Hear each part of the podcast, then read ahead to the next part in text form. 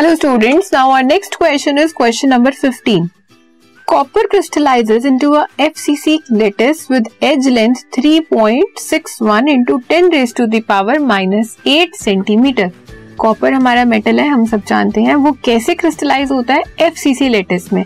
जिसकी unit cell की edge length कितनी है? 3.61 into 10 raise to the power -8 centimetre ठीक है? Show that the calculated density आपको इसकी कैलकुलेट करनी है. Density is in agreement with its measured value जो इसकी मेजर्ड वैल्यू है, जो हम आज तक पढ़ते आ रहे हैं हमारे एटॉमिक पीरियड में पीरियोडिक टेबल्स में, उसके इक्वल है या उसके अप्रोक्सीमेट है. ठीक है?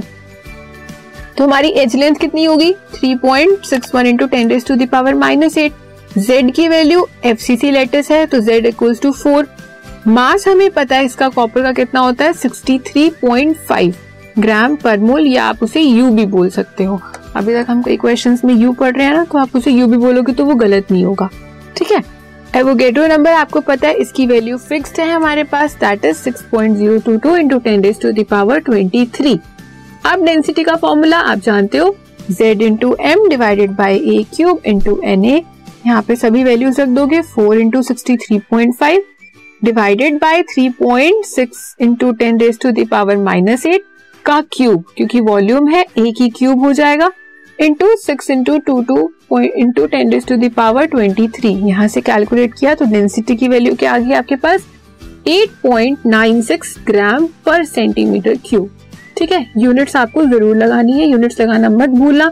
अगर आप यूनिट्स लगाना भूल जाओगे तो आपके मार्क्स डिडक्ट हो जाएँगे क्वेश्चन में। ठीक है?